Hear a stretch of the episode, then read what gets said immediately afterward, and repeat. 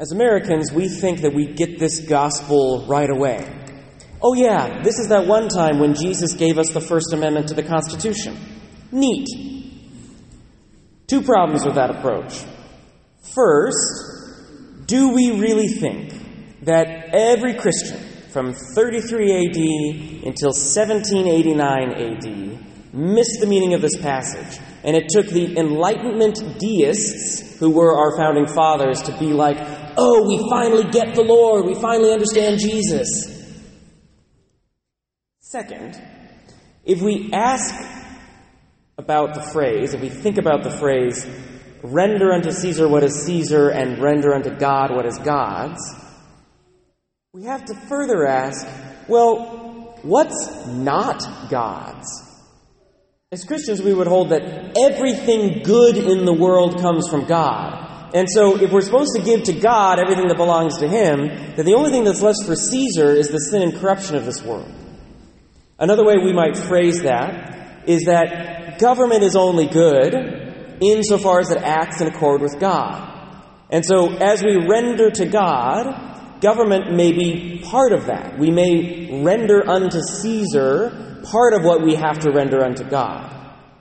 But if they're in opposition to each other, if we only render parts of ourselves to God and parts of ourselves to Caesar, we shouldn't be rendering anything to Caesar because it all belongs to God. And it's interesting when you note the first reading that the church chose to pair with this gospel. On Sundays, the way it works is you have a gospel and you go through it over time, and then the church picks a first reading that's supposed to reflect the truths of that gospel as given to us in the Old Testament. Well, what does the first reading say? God is pointing to Cyrus the Great, Cyrus the Great, the king of Persia, not a Jewish king, but a pagan king, and he's saying, I have called you by your name given you a title, though you knew me not. It is I who arm you, though you know me not, so that toward the rising and the setting of the sun people may know that there is none besides me. I am the Lord, there is no other. The church's own interpretation of this gospel is that anything good given to a civil leader comes from God. Insofar as Cyrus the Great was acting in accord with the will of God that was given to him by the power of God. Insofar as Cyrus or the Babylonian kings that he overthrew were acting against God, God not only withdraws his power, but will often overthrow them. Notice then how brilliant Jesus' answer is to this question. Because the Pharisees are trying to trap him. And they know that if he says not to pay the temple tax, not to pay the census tax, sorry, that the Roman authorities are going to arrest him and get him out of the way. But if he says if he says to pay the census tax, well then all the Jews who are mad about being occupied by the Romans are going to turn against Jesus. It's a it's a pretty good trap. So Jesus gives an answer that the secular authorities are going to be really happy about. Render unto Caesar what is Caesar's well, the Romans are going to say, great, everything is Caesar's.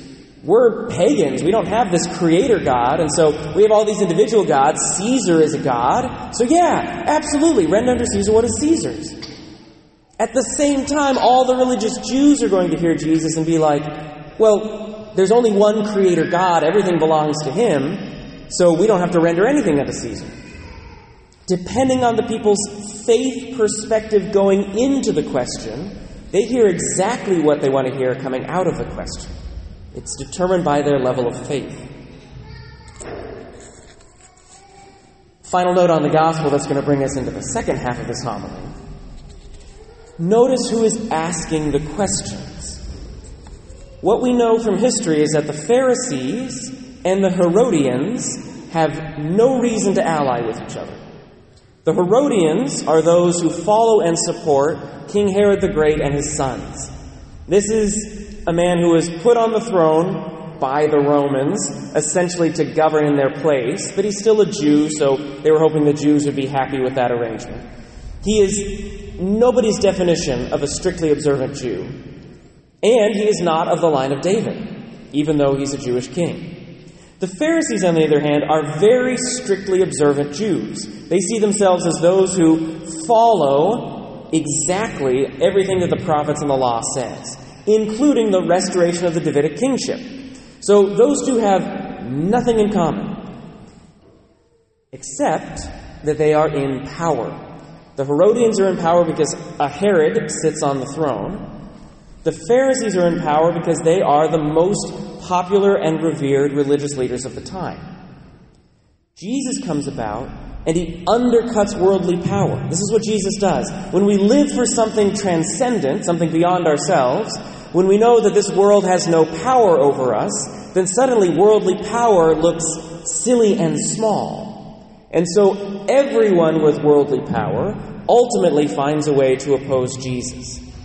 Because Jesus is a threat to their power if they have not given that power over to him already. Huh. Two tribalistic groups of people who have nothing in common but only ally when they want to go against Jesus and Christian teaching. Where is Father Moore going to go with the rest of this homily?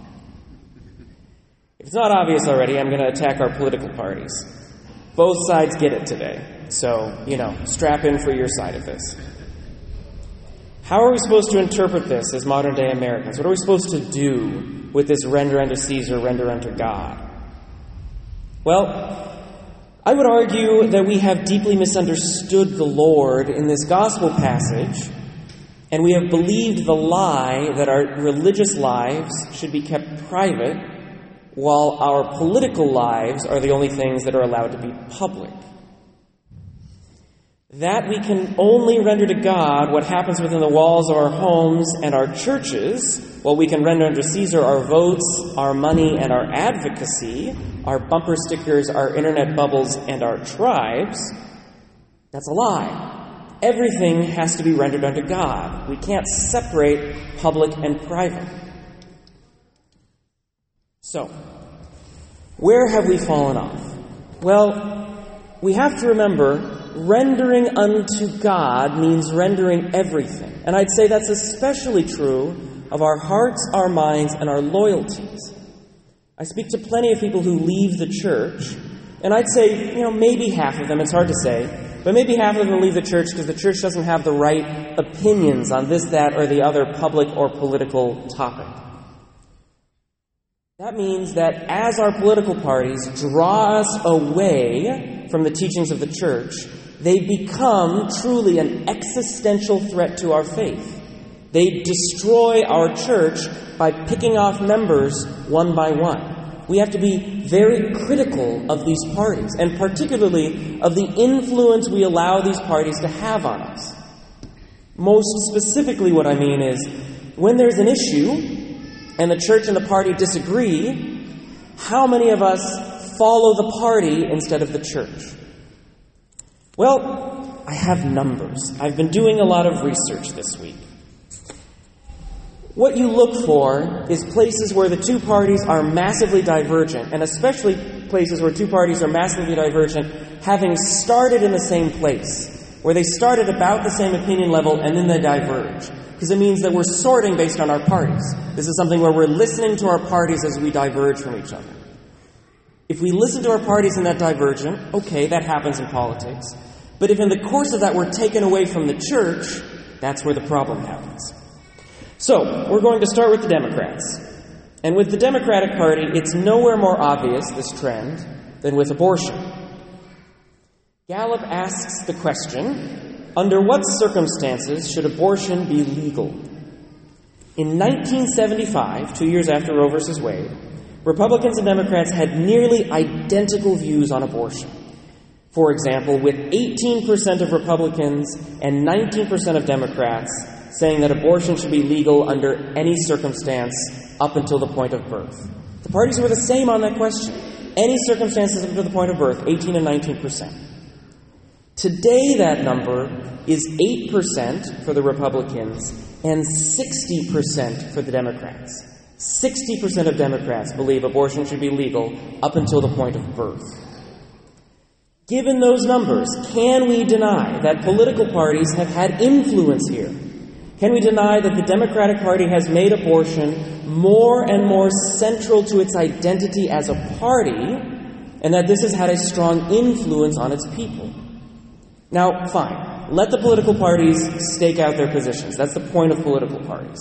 But for us as Catholics, can we deny that many Catholic Democrats have followed their party on this issue rather than their church? The church hasn't budged since 1975, and yet the numbers have gone like this. Can we deny that many Catholic Democrats have rendered their minds and their loyalties to Caesar, in this case, rather than to God? Now, the Republicans. For them, it's best seen in a constellation of three different issues immigration, the environment, and the death penalty. Some numbers. Today, the death penalty's gone up and down, so the historical trends aren't particularly helpful. But today, 82% of Republicans consider the death penalty moral in this country, compared to 40% of Democrats. That's a 42% split. With the environment, asked whether the protection of the environment should be given priority even if it curbed economic growth, in 1984, the parties were about the same. 58% of Republicans, 62% of Democrats favored the environment, even if it curbed economic growth. Today, that number is 78% for Democrats. That's a 16 point increase, but it's only 20% for Republicans. That is a 38% decrease since 1984. And with immigration, the parties were about the same in 2001, with 30%, 37% of Democrats and 42% of Republicans desiring less immigration to the United States. But today, wildly divergent, 22 years later. Today, that number is 17% of Democrats, a 20% decrease, and 69% of Republicans, a 27 point increase, want fewer immigrants to the United States. Now, the Republicans will argue, and they're right, that these are prudential issues that the church doesn't have a dogmatic teaching on. So Catholics are allowed to hold divergent political solutions. That's true. But the point of the homily is the pattern. It's the pattern that's the problem. The last three popes have all held that the death penalty is no longer necessary in countries like the United States, where we have maximum security prisons. Pope Francis has published two, two full encyclicals on the environment and our need to look after it and take care of it. And every other homily that the current Pope gives seems to be on our need to look after migrants and refugees as the poor and downtrodden among us. So, the Republican Party's long term loyalty to the death penalty, its more recent trend toward denying climate change, and its absolute insistence on painting immigrants as criminals rather than the poor and the marginalized has caused many Catholic Republicans to diverge from their church on these issues. Breaking with the church on one debatable issue, maybe. Breaking with the church on all of the debatable issues is a pattern. That's a problem. Because again, where do our loyalties lie? Are we rendering our minds and our hearts to Caesar or to God? Brothers and sisters in Christ, it is important to engage with our faith. I'm not pushing blind loyalty. I want you to think about these things. I want you to pray about them. But we have to take a very critical look at who is influencing us. Do we spend as much time, for example, listening to the Catechism in a Year podcast? Not a heavy lift, you can do it when you're brushing your teeth in the morning, as we do listening to CNN or Fox News. Who is influencing us? Are we following the homilies and letters of Pope Francis and Archbishop Achen as closely as we follow the tweets of Joe Biden and Donald Trump? We have to be honest with ourselves. How much this year have I repaid to Caesar, and how much this year of myself have I repaid to God?